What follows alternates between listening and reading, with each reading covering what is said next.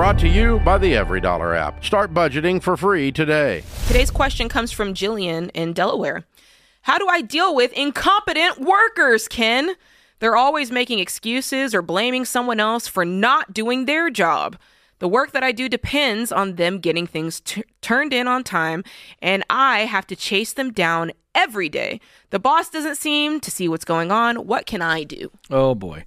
Okay, uh, this is a tough one uh, in that um, their lack of diligence is affecting your ability to do your job. So you have one way to take this, and that's up. Um, you said the boss doesn't seem to see what's going on. If you were on the phone, I could get a little bit more detail. So I'm flying a bit blind, but I would be going to the boss going, "Hey, I just, I'm not playing tattletale. I'm not griping. I'm just telling you what I'm experiencing, and I need you to weigh in." And so then you describe.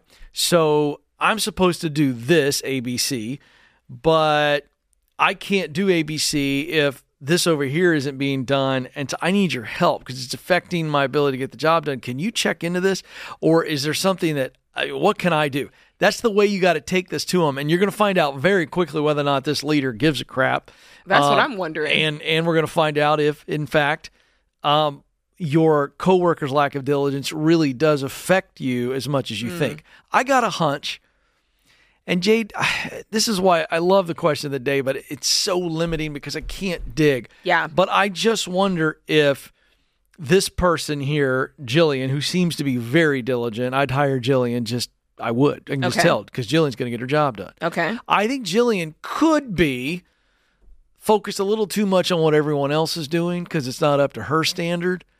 And it's irritating more than it is limiting her. I could be wrong. Well, if her job depends on if it's kind of like a, a flow, Then right? it is limiting. And and they're late on be. their deadlines. It may not be. We'll see. It can cause her to be late on her deadline. That I'm acknowledging. like if I don't turn in my articles on I know, time, I get it. I'm but throwing what I'm everybody saying else is, off. it might be a situation where it's more irritating than limiting. And in that case, here's why I'm bringing this up because I think Mm-hmm. a lot of people who can identify with this.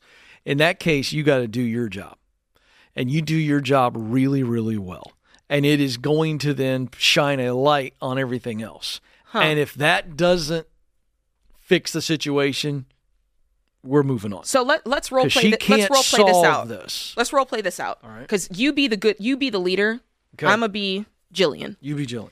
you know, I just wanted to bring this to you. I'm not trying to be a tattletale. I'm not trying to, you know, tell on anybody, but I found it difficult to hit my deadlines. And here's what I'm finding is the challenge.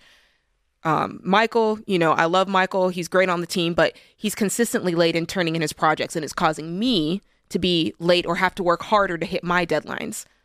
And I just, I wonder if there's something I can do to kind of make things run smoother, or if this is something you've noticed. Have you talked to Michael about it? I haven't. I, I, you know, I, I wanted to bring it up because I didn't want to, Okay. you know, Do you I'm feel like if leader. you talk to him about it, he might be defensive and it might not go so well? Is there a little bit of just kind of some emotional safety we want to practice here? You know, I've I've Okay. emailed him sometimes and said, right. "Hey, I just want to check in. I'm I'm right. waiting for you to get this so I can start." All right, I need you to detail for me what specifically he isn't doing and how that's affecting your ability. Can you lay that out for me? Well, yeah, because I if he doesn't turn in his articles in time, I'm late. Right.